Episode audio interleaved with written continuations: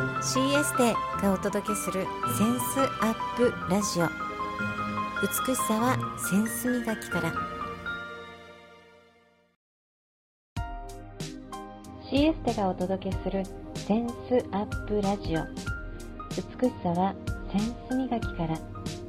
センスアップというコンセプトでこの番組をお届けしていきます。センスは3つの C キャッチチョイスチャレンジ。を磨いていくことで心の美しい美人を追求していく。センス磨きをしていくことで一人一人の可能性が最大限発揮されるというビジョンを持って各フィールドのプロをお招きしながら豊かなライフスタイルを送っていきたいというあなたと一緒にこの番組を作っていきたいと思っています。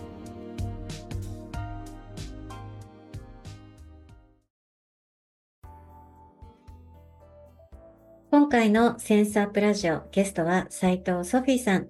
ソフィーさんは平和活動家として活躍の中、作家の本田健さん、そして近藤まりえさんなど、日本の文化人のコンテンツを中国に普及させるお仕事をしています。今回のインタビューで強烈に印象に残ったソフィーさんの言葉。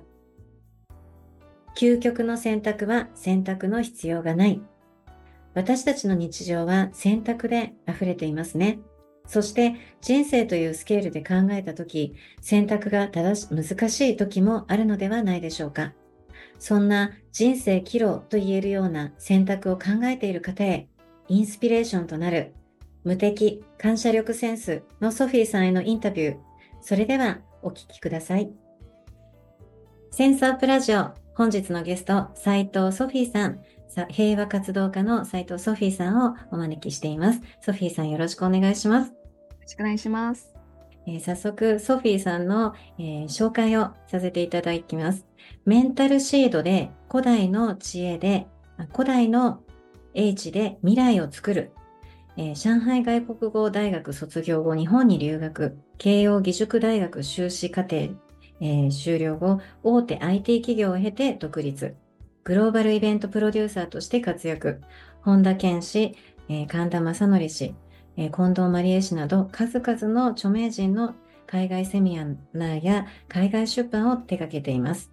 2017年、シマラヤジャパン株式会社の副社長に就任し、中国最最大手の最大手の音声プラットフォーム、ヒマラヤ日本法人の立ち上げに携わり、CCO としてコンテンツを担当。2021年9月退社。2019年、ゲシェ・マイケル・ローチに出会い、チベット仏教の教えに基づいた哲学の応用法、ダイヤモンドの知恵を学び始めます。2019年、日本初の DCIG 認定講師資格を獲得。古代の知恵を根底にある人々が本当に豊かで幸せになる本質でかつ実践的な方法、メンタルシードの法則を広める活動を実施しています。えー、メンタルシードオートマティックに願いを叶える貢献のロジックを強著で出版しました。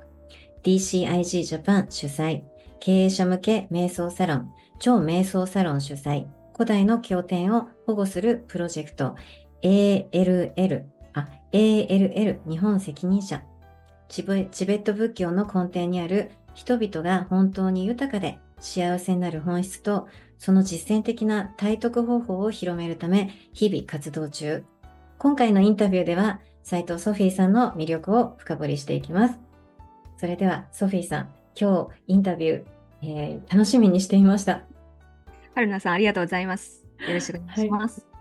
久しぶりに緊張してます、ソフィー。そうなんですね。すいません。はい、緊張せずにリラックスしていきましょう。なんか、私の方が、なんかそんなこと言われて。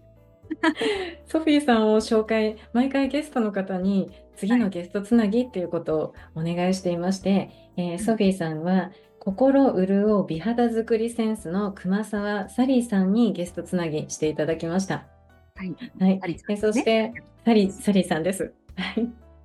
そして毎回ゲストの方にセンスのネーミングをプレゼントしていまして、ソフィーさんには無敵感謝力センスというセンスをプレゼントします。センスのなこのネーミングの由来としては、ソフィーさんの第一印象は知的で美しい、共感を与える美しさは、ソフィーさんに感謝する、えー心があるから。感謝が土台となって、知性、外見、精神性が磨かれているソフィーさん。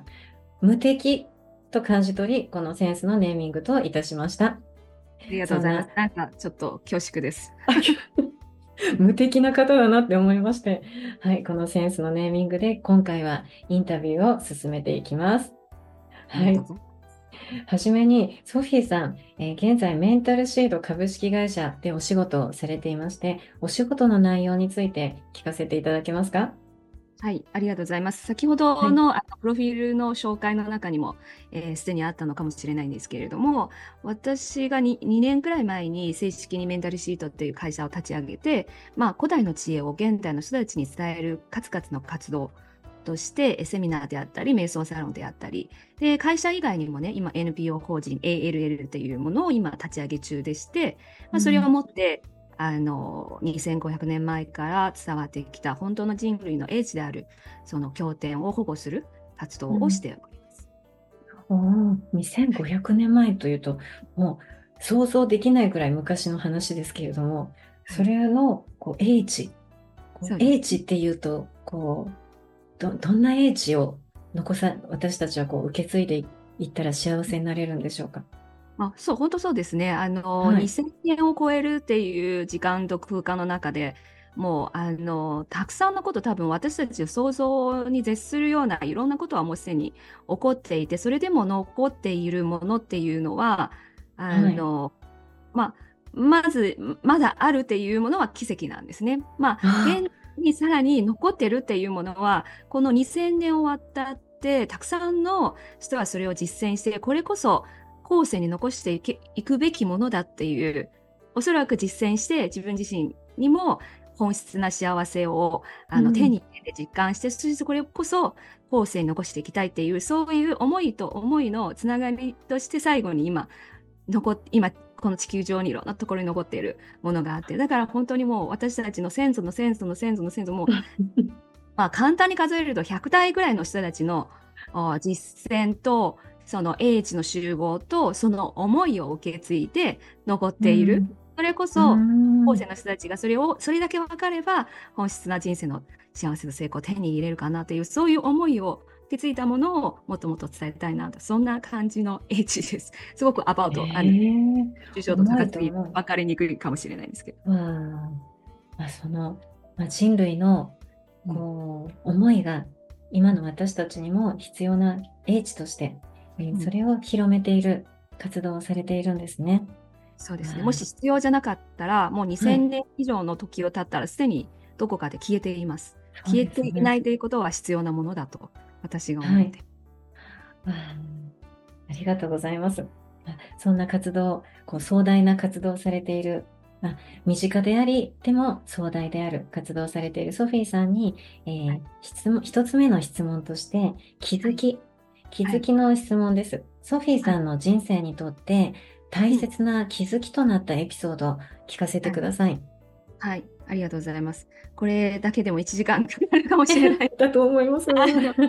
あのちょうど昨日あの深セン中国の深センから戻ってきて、はいあの私中国と日本両方で主な活動をしている、えー場所としていたり来たりしているんですけれどもあうんの週末もですね中国の、えー仲間たちその教え子たちあみんな集まってカフェでちょっとお話をしてなんでソフィー先生は今のこの道を選んでるかそのきっかけは何なのかちょうどそのたところなんですけれども はい。本当にあの簡単にまとめると、はあの私子供の時から両親が厳しくて、まあ、優秀で、まあうん優秀にならなければいけないっていう価値観にい。ずっとその中で育てられていてあ。はい。とにかく優秀にならなければいけないっていう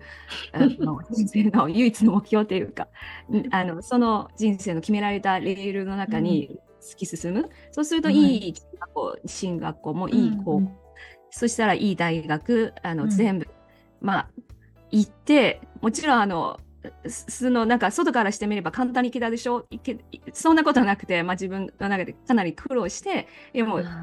れをあのしなければいけないよねっていうことで、まあ、いい大学そしてまあ留学あの、うん日本にいてもあの慶応大学っていういい大学に進学して、で、その後、じゃあ、いい会社みたいな、こう、まあ、外からしてみれば、こう、あの優秀なコース歩んでたんですけれども、はい、その中で、あの、特にその大学まではそんなに疑問を持ってなかったんですけれども、はい、日本に来て就職活動とかいろいろまあいいいい運よくおかげさまで いい企業に入ったんですけれどもそこで人生の意味はあの改めてこう考えざるを得ない実は。ことがあってすごく優秀な会社で、はい、あの先輩も後輩もみんな優秀でそしてみんな一生懸命働くんですね。うん、で会社もその時にすごくあの成長している勢いのある会社で、まあ、今誰でも知っているような日本を代表するような会社さんなんですけれども、はい、あのある時に突然私がすごくあの尊敬してるっていうか憧れる先輩が突然来れなくなってどうして来れなくなるかというと、まあ、体を単純に言うと体を壊しちゃって、うん、もう働けみたいな状態になって、はい、でそれそれでショック受けてあのこの人いなかったら会社回らないでしょってぐらい思ったんですね。でもそんなことなくて、はい、しばらくちょっと混乱期があったんだけど、すぐにまた新たな人が入ってきて、うん、会社を普通と普通通りに、うん、運営していく。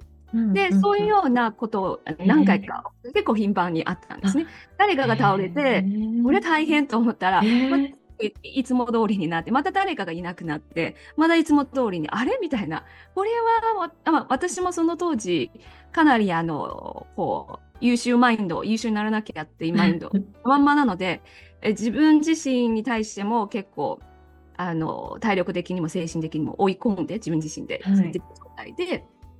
で、これは私もこのようになるかもしれないなと思った、あの、時で、はい。それは自分もその方、去っていった方たちと同じようになるかもしれないっていうことですか、はい、そうですね。あの、うん、こう何人もこの人いなかったら会社守らないでしょうと思った人たちがどんどんいなくなって、あの会社は普通通りじゃん、まあ、しばらくみんなはその人の話題してたりするんですけれども、うんはまあ1ヶ月も経たないうちにその人はまるで存在もしなかったかのようにいくんですよ。わ でもそれあとは後々になって思ってみると、まあ、会社ってそんなもんだよなって思ったんです。利益を最大化追求して、すべての人たちが、はい、まあ、一般的に資本主義のもとに置く会社で利益を最大化追求するので、うんはい、まあ、その中にいる社員というのは、あくまでも大きなマシンの上にある一つの小さな釘に過ぎないんだろうなと思ったんですね。うん、それだそれで私の人生それでいいんでしょうかっていう質問に自問自答の質問が始まったんですね。え、これでいいんでしょうか？仮に今もっと頑張って、仮に体も精神状態も健康だったら、あの先輩のポジションになるんだろうなとか、うん、先輩はこうなったんだよね。もしそうならなかったとしても、次のポジションに、要は昇進コースになって、それで何、みたいな。でもその人もいなくなるかもしれないし、いなくなったら、また会社は普通通りに運営して、あの、あんまりその個人としての価値のその実現っていうのはあんまり見えてなくて、はい、いや、なんか足りないと思ったんですね。で、その時から、あの、これでいいのかっていう、私の人生、これでいいのかっていう、あの、究極の質問というか、寝る前に、いつもバックグラウンドミュージック再生のように私のこうマインドの中でずっと再生し始めてたんですね。これでいいのか、これでいいのか？それを言うと、でも実は高校生の時とか中学生の時にも、はい、その質問はあったんだろうなと思って、ただ、あの周りの人もやっぱりもっといい大学、もっといい就職先とか持ってたので、これでいいのかってあっても一瞬で消えてたんですね。でもその日本で就職して3年目になった時に、その声がもっともっと強くなっていて、これ私こんなに頑張ってきて、こう、これでいいのかっていうのは、本当に二十何年の人生、このままでいいのかっていうのが、どんどんどんどんその声が大きくなって、はい。うん、外の世界を見ようと思ったんですね。そうすると、私に必要なのは多分、学びだろうなと思ったんですね。で、どんな学びがあるんだろうと思って、はい、今までの学びって言ったら、まあ、学校の中のアカデミックの学びしか学んだことないかったんですけれども、うん。うん。あのその時に、まあ、またあの不思議な出会いがあって自己啓発心理学、はい、他の学びに、はい、えー、触れるチャンスがあって、はい、その学びをし始めたんですね。うん、そうしたらあ世界はこんなに広いんだというあの学校以外にある学びってこんなにたくさんあるんだっていうことに気づいてあのどんどん学び始めて学びのオタクみたいな感じになって、学びのオタク。はい。もうあの日本中のいいって言われたセミナーであったりは、はい、あのこうワークショップであったり全部参加して、はい、そしてそこでまたさらにしあの知った情報海外のそういうセミナーか、こういう先生があるとかそれをどんどんどんどん学びにあの出ていってあのし始めたんですね。もう本当にその時にシンガポール、オーストリア、アメリカ、海外まで行ったんですか？そう海外の先生聞いたらもう止まってられなくてどんどんいたんですね。あらゆる学びのコンテンツに触れるチャンスがあったら、はい、これは学ぶしかないと思って。その先に何があるかが。そうその先に何があるか。はい、そうその時私もそのもっと学びたいって、うん、これを学んだらその先に何があるかと思って、うん、じゃもっと学んでみるって言ってじゃあ今度はこの国に行ってみるとか、そういう あのその時からちょっとだけ不真面目な社員になってあの 有給も取るようになって有給どんどん溜まってたんですね。である時にアメリカに学びに行ってくるって上司に言って それは2週間だったりするんです。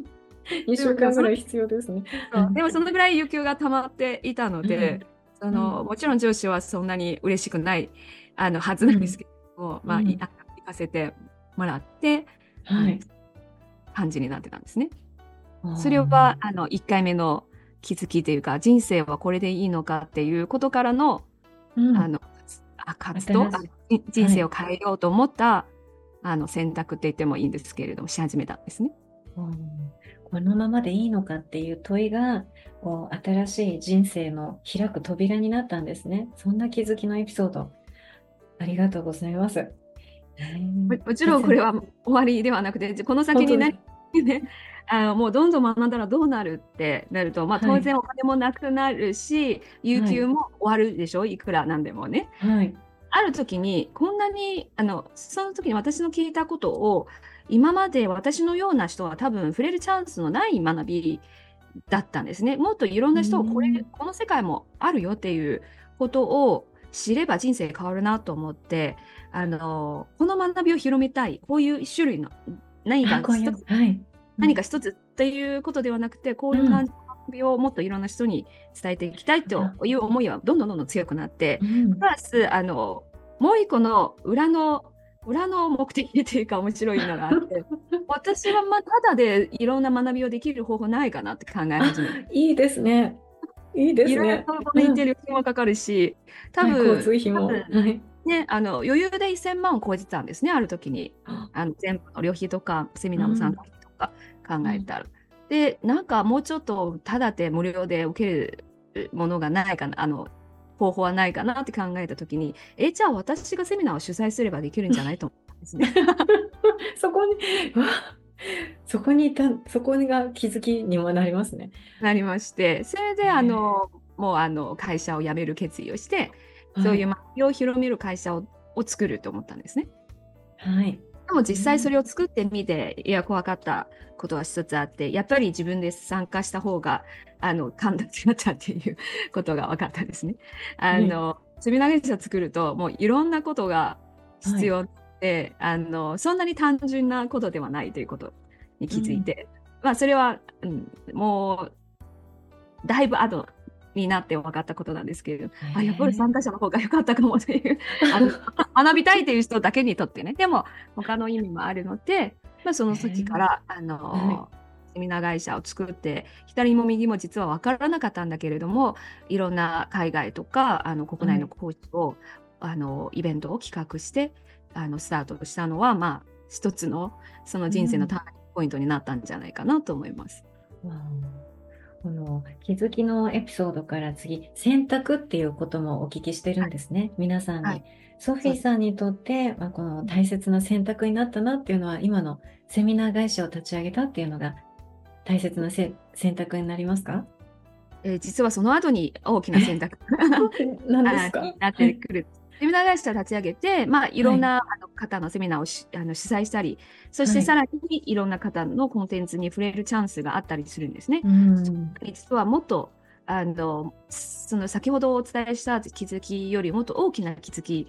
え？あのに出会う瞬間があってそれは何かというとあの、はい、いろんなあのこう各分野の専門家の方世界トップの方と仕事をしたり、うん、あのま、その方に学んだりしている中で、こうそれぞれの方はもちろん素晴らしいですし伝えているそのコンテンツも素晴らしい。でもそのそれぞれの,、あの方から学んだもの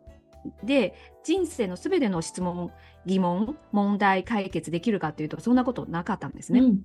で私はいつも、うん、あの皆さんに説明しているようにこう部屋の鍵を手に入れたあのことになるんです。一人の先生について学ぶときに、とある今まで開けてなかった扉を開ける、その鍵を手に入れる感覚と似てるんですよ。例えば、リレーションシップについて学んだことなかった人にとっては、ジョン・グレイ博士の話を聞くと、今朝も読んでました。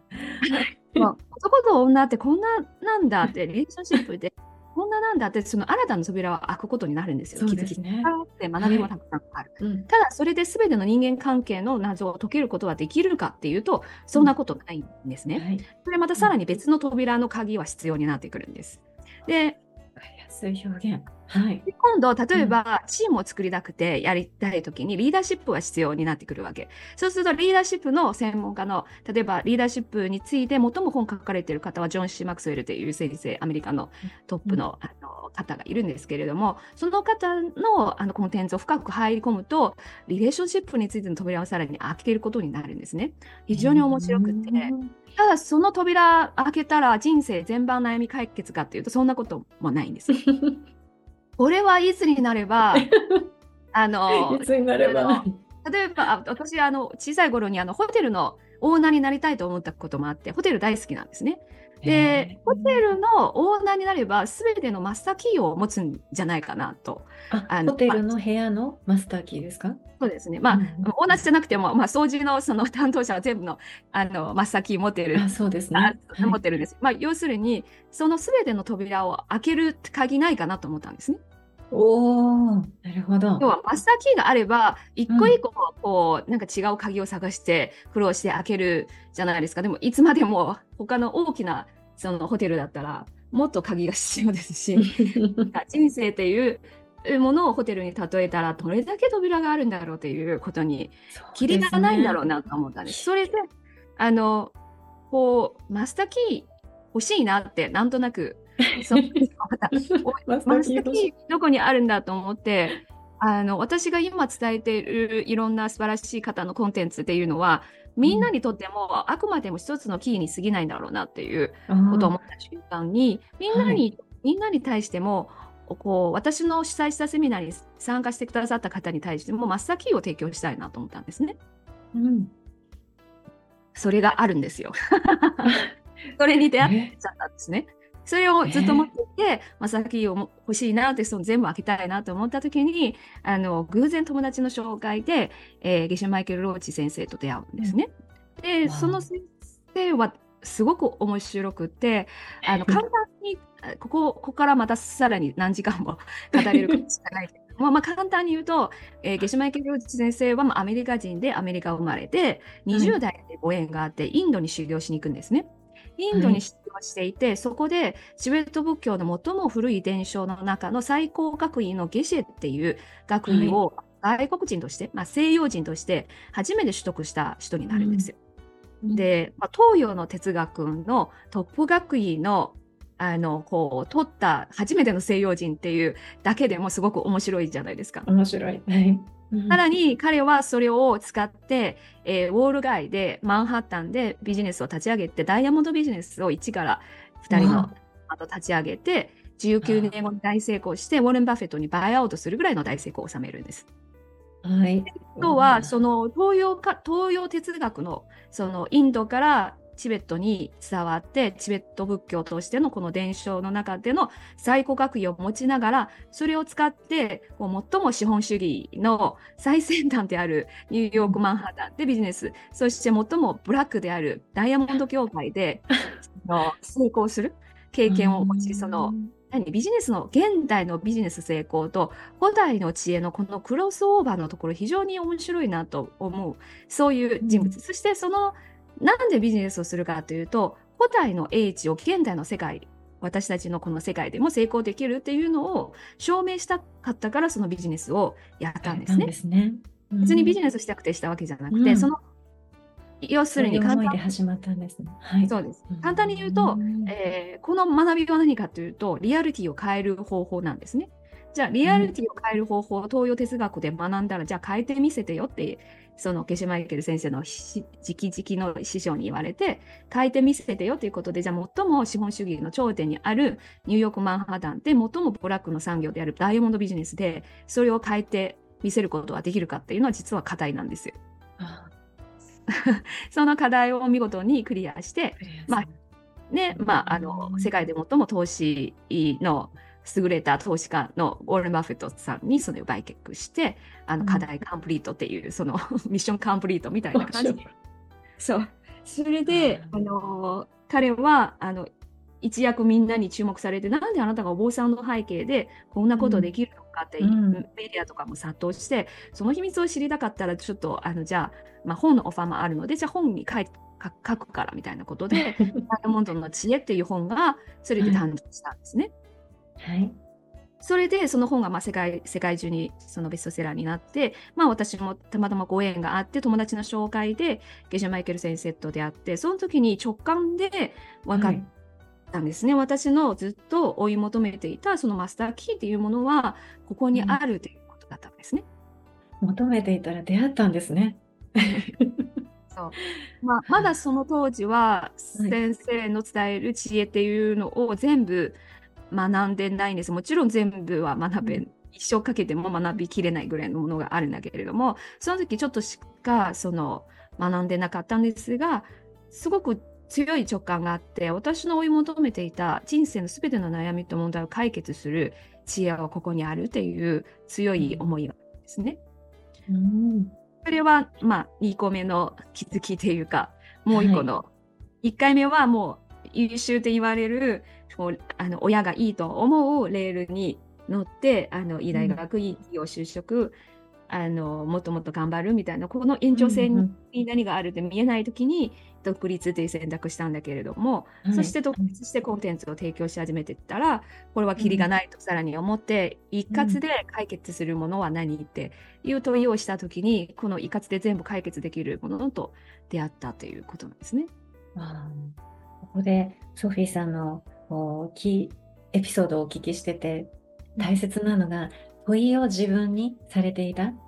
で、その問いを求めると答えが自分で見出されたっていうのがすごく印象的なエピソードでした。ありがとうございます。えー、その自分の内心の問いっていうのはみんなそれぞれ持ってると思うんですよ。はい。うん、みんな持ってると思うし、うん、春菜さんもきっと持ってると思うんですね。はい。ただ自分の心の声を聞きに行かないかったりあんまりにも忙しい生活にこうあの駆られていてあんまりこうこの考える時間がねあそれは質問があるけどまあいいかみたいな感じになってから そうですね、うん、それに気づかないわけじゃないんですけれども、はい、それをあなんていうの？忘れる選択をするって言ったらいいかもしれないんですけれども忘れる選択あそうですね。大切な問いなのに。うん。そんなソフィーさんにこの気づき選択っていうエピソードをお聞きして、自分自身に対する問いを、大切な問いを持ち続ける。で、その答えを自分で見出すことの大切さっていうのを感じさせていただきました。まあ、そんなところで次がですね、えー、ソフィーさん自身の今年の目標っていうので、3つの目標をお聞きしたいんです。1つ目が、はい。スキル、マインドの目標。二つ目が遊びの目標。三つ目が貢献の目標っていうので、三つ目標っていうのをソフィーさんでもお話しされていて、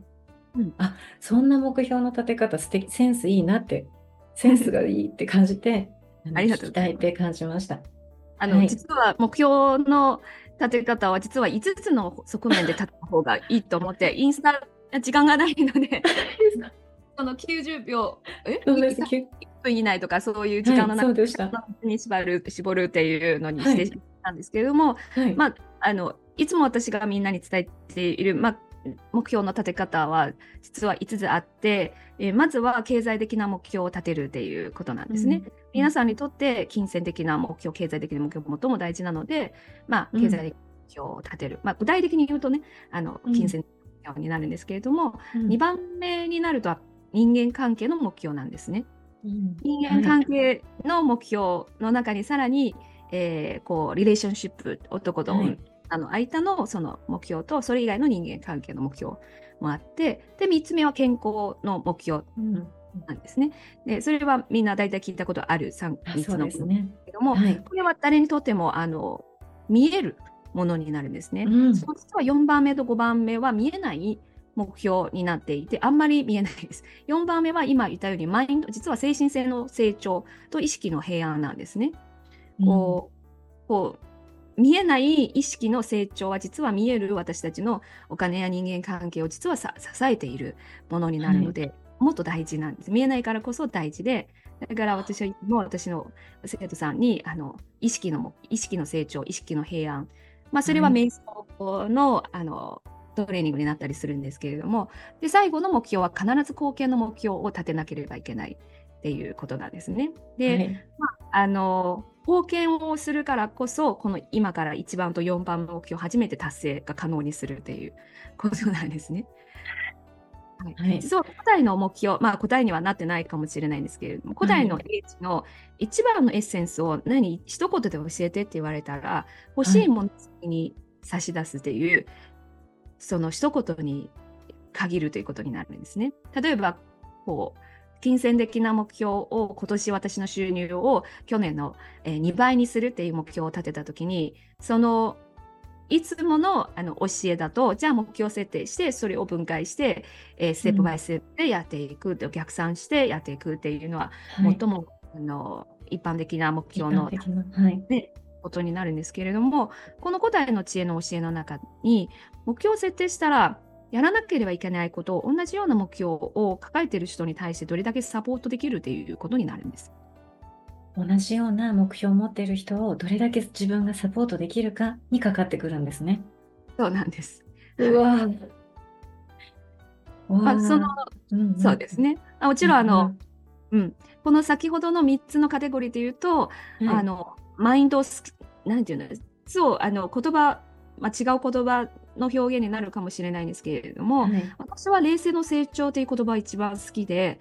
あの、精神性の成長っていうことですね。まあ、私にとってこの古代の知恵をさらに学んでいくっていうことは、あの精神性の成長に最も結びつくものなので、うん、えー、今年の私にとってその冷静の成長精神性の成長を、まあ、精神性をさらに磨いていく学びはあのどうしても必要なものでなので、はい、あのこう10日間のリトリートをするとかあのそういうのは私のあの目標になったりするんですよね。あと自分が伝えているその日々の瞑想の練習であったり、ヨガの練習であったり、うん、えー、そういったものも確実に自分自身もさらにしていくっていうことも、そのカテゴリーの目標であるし、うん、でああの今まで私が学んできた古代の英知をまた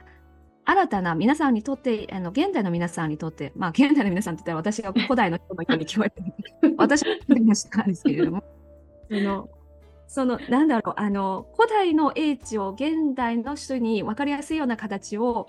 あにしてその伝えていくっていうのもあの私の今年の目標の一つなんですね。分かりやすい形にして伝えていく。はい、それはその私も拝見したインスタのような投稿とかまたいろいろな機会を用いて発信されるんですね。うん、そうですねあの、うんうん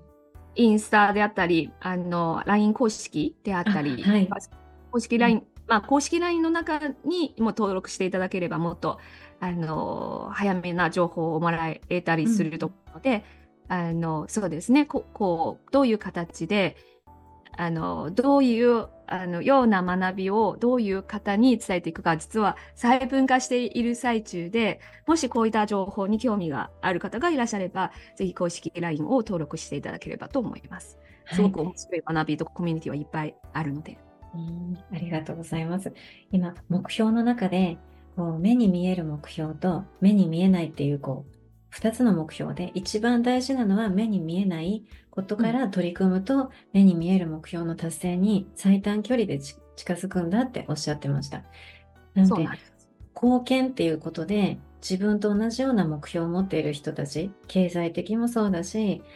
そういう人たちをサポート、その方の、え夢、こう、目標が叶うようにサポートすることが自分の目標を達成させることっておっしゃってて、うんうん、ソフィーさん自身は、その、どうやってそういう自分がサポートできる方、どうやって見出されて、どういうサポートをされてるのか、ちょっと聞きたいです。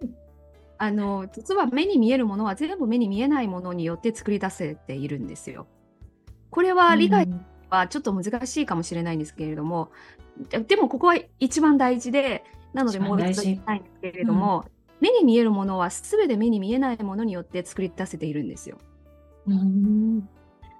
へえ。目に見えるものはすべて。見えないから、あごめんなさい。だけど 目に見えないから忘れられちゃうんですね。だから、はい、まあ、ほとんどの方は目に見えるものだけにフォーカスして追求していくんですけれども、そうするとすごく疲れるし、つかめないんですよ。うん、だって作り出す、その原点にあるのは目に見えないものなので、その原点あのそこに戻ってっていうかその原点にスタートしてそこから作っていかないと目に見えるお金であったり関係性であり健康であったりそういったものを、うん、あの実現しにくいんです。はい。わあ。えー、ソフィーさんの中で、ソフィーさんの中で、こう、あの、今、歴史、ソフィーさんっていう人生の歴史がある中で、最初こう、貢献の対象をどういうふうに探さ見出されてたのかなって感じました。はい、そうですね、はい、例えば今私が古代の経典を守る NPO を立ち上げ中で、はい、あの自分の NPO がうまく運営、うん、えー、あの運営のうん、あのスタートできて、そして順調に運営していくっていう、あの1年あの1年目はこのぐらいの、えー、資金を集められるとか、うん、あのそれぞれの会社もそうですけれども、目標あると思うんです。それは時に皆さんは通常じゃああのマーケティングやったりイベントやったりとかそういう方向を考えるんですよね。うん、でも実際古代の知恵の中で自分のコミュニティ、まあ、これは社会貢献コミュニティになるんですけれどもそれを成功させるには他の社会貢献コミュニティをサポートしなければいけないっていう理屈になるんです古代の知恵によると。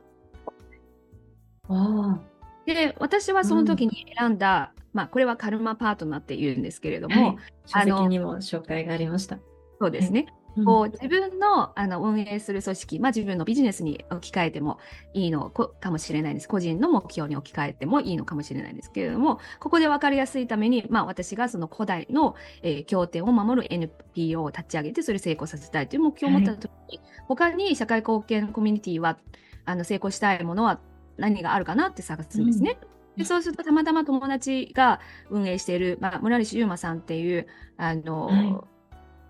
変わった友達がいるんですけれど あのその彼は世界平和を目指してマールっていう世界の子どもたちにその学校行けるようにっていう学校支援のプログラムがあるんですね。うん、それを知った時に、はい、あそれを私が応援しないといけないっていうふうに決めたんですね。そうすると私自身もそこに寄付したり、はい、私のコミュニティに対してそこの活動を紹介したり、その私のあの持ったリソースでマールがうまく運営できるようにできることっていうのは私のあのやることになるんです。でも分かりやす分かりやすかったです。はい。先のことにとらわれないってことにも通じるなって思いました。はい、まず他者のためにっていうことが本当にこう原理原則だなっていうのを改めて思いました。ありがとうそうするとね、あの面白いことが起きるんですよ。はい、その どんなことが、はい、あの他の人がうまくいくように、はい、えー、動いたこと、話したこと、はい、そしてマインドの中で考えたことは全部意識の種となっていくんですね。はい。その意識の種が私たちの深層意識の中で十分な栄養をもらって開いてきたときに、それは私たちのリアリティになるんです。えー、もう そうするとね、あの、私が自分の NPO に対して、あの、こう頑張ろうっていうことをやらなくても、もちろんやるべきことはやるんですけれども、うんその思いもよらないサポーターであったり、全然今まで見えてこなかったようなリソースやったりも、あさっての方向から降ってくるっていう、それはリアリティのチェンジなんですね。はい。わあ。嬉しくなってきました、気持ちが。わあ。ありがとうございます。すごく面白いです。すごく面白い。もう収録時間足りません。と叫び 叫び叫びたくなってるところです。そんな中でこう今目標っていうテーマでお話いろいろ聞かせていただきました。5つの目標があるんです。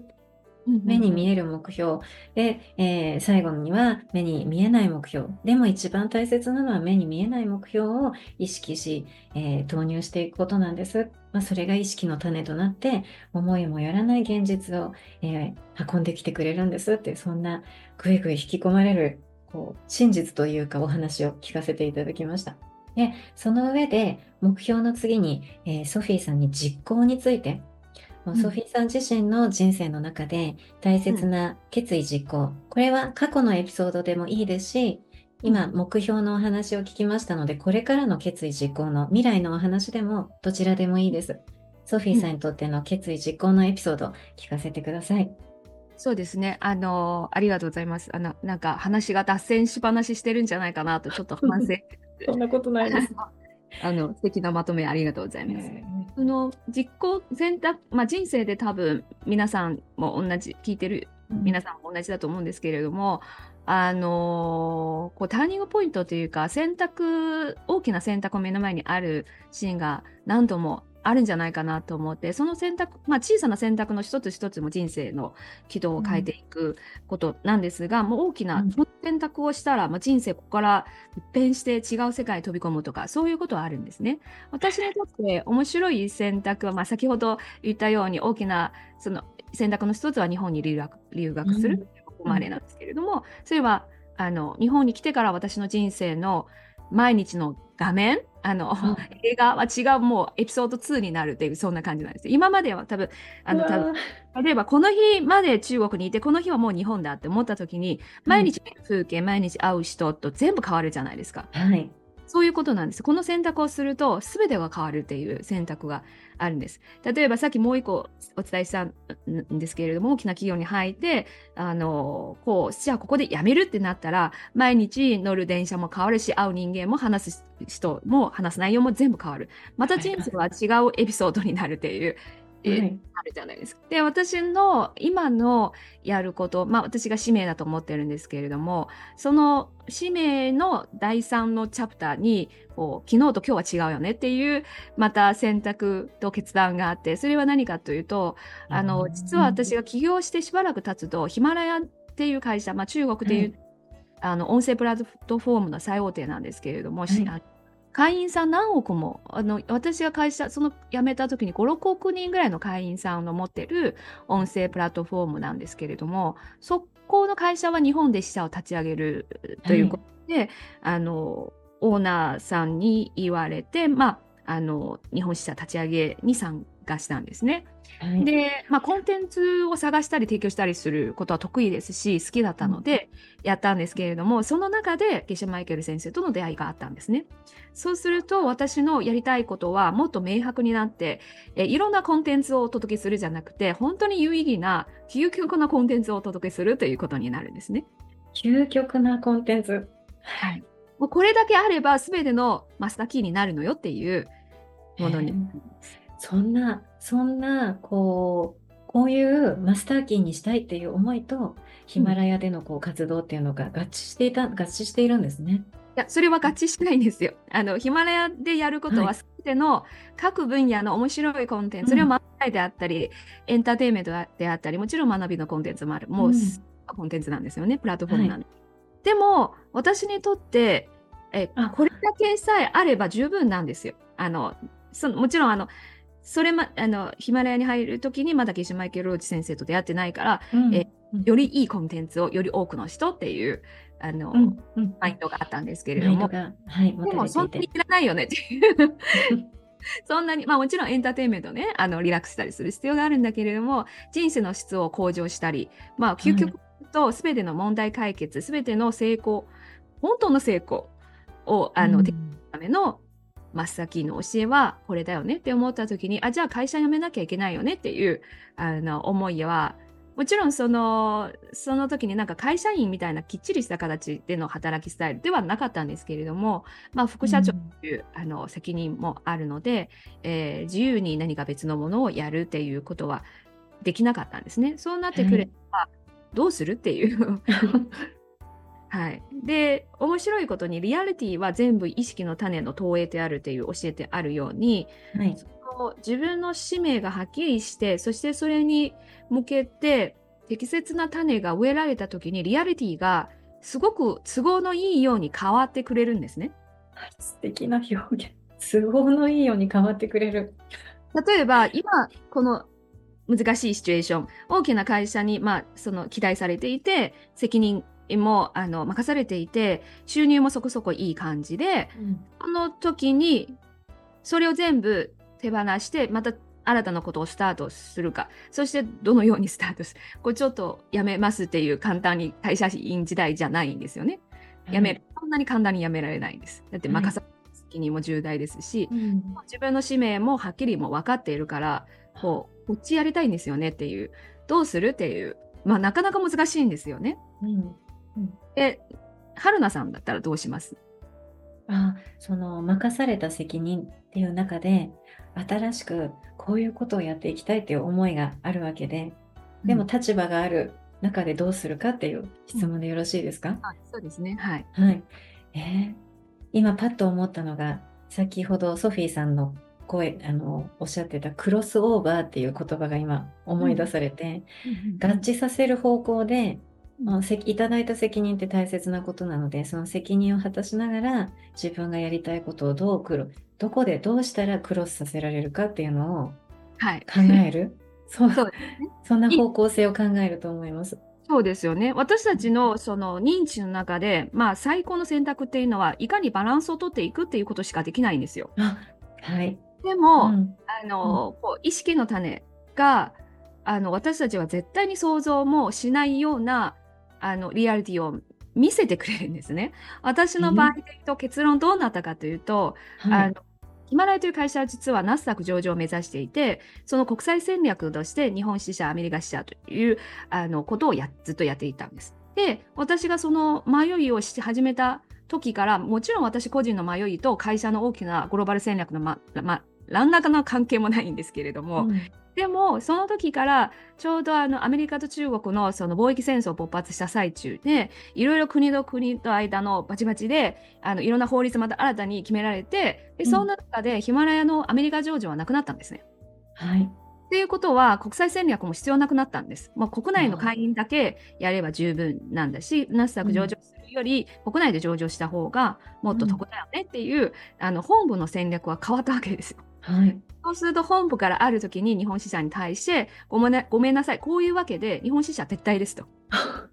一瞬ですね。で、だからもうあの頑張ってくれてたメンバーにごめんなさいなんで、あのこのぐらいのその会社からの気持ちですみたいな。あ私から何もする必要がなくて、会社にはい辞めて、そしてその賠償金じゃないんですけれども、会社からのその数ヶ月の給料ももらえるような、もう考えもよらなかったようあ。な、ね。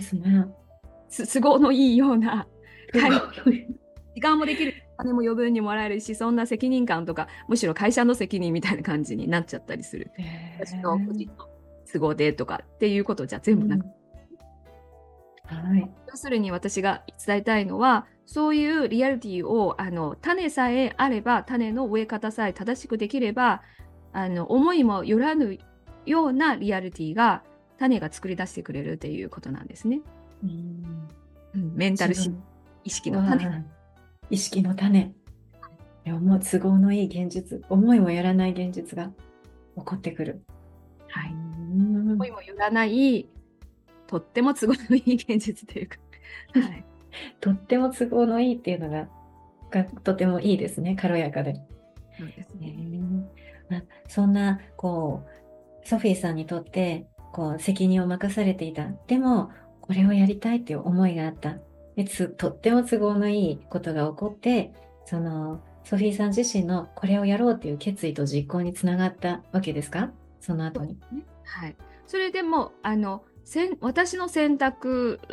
のその延長線に選択したい方向性は勝手に私の目の前に現れた。はい、要するに、あの、私たちは人生で多分行くたび難しい選択に狭まれることがあるんですよ。A っていう選択選んだらこういう不都合が生じるし、B っていう選択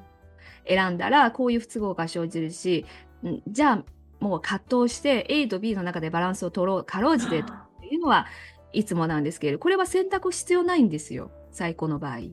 えー、えー、私選択してないじゃないですか、この場合。してないです、ソビーさん。勝手に理想な現実を目の前に現れただけなんです。はい。それはソフィーさんの思いが、思いが種となったんですよね。そうですね。究極の選択っていうのは選択必要ないっていうものっていう。究極の選択を選択する必要が。すごい。これ名言集にあるんですか？今の言葉は。究極の選択は選択する必要がない。はい。なんか選択という言葉にどこかで難しさがあるっていうニュースがあるんですけれども、はい、難しさは一切ないっていう勝手に現れるそしてそれが最も理想な状況っていうのは一番いいんじゃないかなと。なるほど。ソフィーさんのこう協調の中でこう目標夢を叶える方のタイプに 2, パ2つのタイプがいるってお話しされていて1人はこう逆算型うんうん、もう一人は展開型っていうのがあったんですね。うん、で今のソフィーさんのお話だと展開型みたいな印象を受けました。そうですね。その話は おそらく山崎匠さんが、はい、部分だと思うんです。そうです。そうですね。どんどんいい感じに展開してくれる。実は私たちのリアリティを全部意識の種の投影なので、どんどん理想な映像が現れるだけまあ、展開していくっていう感じなんですね。うん、いや本当にこうない自分見えない心意識でどんなことを思いどんなことを意識するかっていうのがすっごく大事なことですね。そうです。はい。ありがとうございます。はい。えー、CS ででは、美人のための美人、美しい人のための美しい心、美人度アップのメッセージをゲストの方にいただいています。ソフィーさんからも美人度アップのメッセージいただきたいです。うん。あの、これには実は2つの答えができるかなと思って、私の中で、どれにしようかな。はい、まあ、で、あの、その、なんていうの、こう、表表面の見かけ、えー、なんていうの？外見ですか？はい、外見の美しさとその心の美しさはあると思うんですけれども、うん、それぞれのあの意識の種に直結するものがあるんですね。例えば女性であれば、はい、あの誰でもあの美しくありたい、はい、もしくは美しさをキープしたいなるべく、うん、実はその最も直結する種がもう2000年ぐらい前にえー、ナガールジュナ龍樹菩薩がその直結する種がこれだってもうすでに話してくださっていて、はい、それ知りたいですよね。あ、はい、もう2500年ではないけれど2000年前なんだということで、はい、知り知りたいです。それは外見が美しくなりたい人がやるべきことは起こらないことなんですって。えいかなるシチュエーションのもとで起こらないっていうことをあの美しい外見を作り出す最もの種っていうふうに言ってるんですね。えー、え不安にならないとかそれよりも上位なんですね。怒らない。直結します。怒ると外見はあの反対の方向に行きますし、怒らないことをずっとキープできると美しさはずっとキープできるんですね。まあ、前回のゲストのサリちゃんはもう52歳で見た目は20歳30歳みたいな、はい、そうですなんです。彼女を私実は同じマンション住んでて。そうなんです。ずしていくと本当に怒らないです。あやっぱりそうなんだと思って。本当に怒らえソフィーさんが怒らせるようなこと怒るかなとかってするんですか？なんかこのシチュエーションでの反応はこれなの？っていうことは結構あったりして。普通の人だったらもうちょっと声あら上げたりとかするかもなと思った。シチュエーションでも、えー本当に穏やかに、え、これで起こること？とか、そういうような感じで、なってるので、はいい。や直結って本当ですね。サリーさん証明してますね。証明してますね。さすがだなと思って。怒らない。あ、今この、もうちょっとお聞きすると、この怒らないっていう時に、うんこう、どうしても感情として湧き出てしまう場合ありますけれども、湧き出てきたことと表に出さないということは区別としてありなんでしょうか？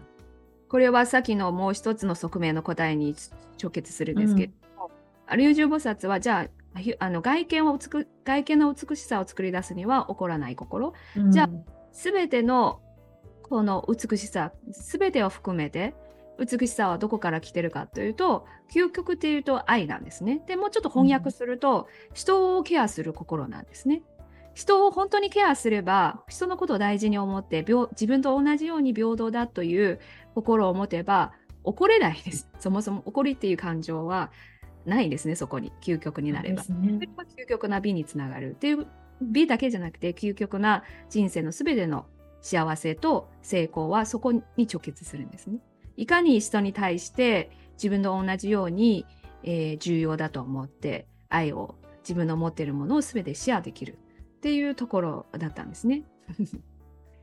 そこはまあ究極にその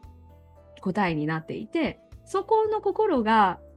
できれば怒りっていう感情はもう生じないんですね。まあ、もちろんそれは一言で解決できるようなものではないんですけれども、私たちが提供しているプログラムの中で、あの DCA、DCIG のプログラムはあの基礎コースは12個ある。あって、その12個ある基礎コースの中の8番目は、不可能な怒りっていうテーマなんですね。うんキャッチーなタイトルですね。不可能な怒り。その不可能な怒りを学ぶには多分10日間ぐらいかかるんですけれども、あ、10日間の5日間のプログラムなんです。はい。あその練習とか含むとその結構長くなりますけれども。怒りが起こらない不可能な怒り。わーわー究極の美人度アップのメッセージ。ソフィーさんありがとうございます。はい。はい。この番組ではゲストが次のゲストをつなぐセンスつなぎをお願いしています。次のゲストつなぎお願いできますか？OK です。センスアップ。センスアップありがとうございます。本日のゲスト、平和活動家の斉藤ソフィーさんお招きしました。ありがとうございました。ありがとうございました。皆さん長く 聞いてくださってありがとうございました。美人のための美人 CS でがお届けするセンスアップラジオ番組では皆さんからのメッセージもお待ちしています例えばおすすめしたいセンスアップする一品心落ち着くおうち時間の過ごし方センスアップにつながるあなたの気づきまた私小原春菜への質問など番組概要欄のメールから送ってください。皆さんからのメッセージお待ちしています。センスアップで世界を救い世界はあなたに微笑む。美人のための美人 CS でがお届けしました。また次回もセンスアップ。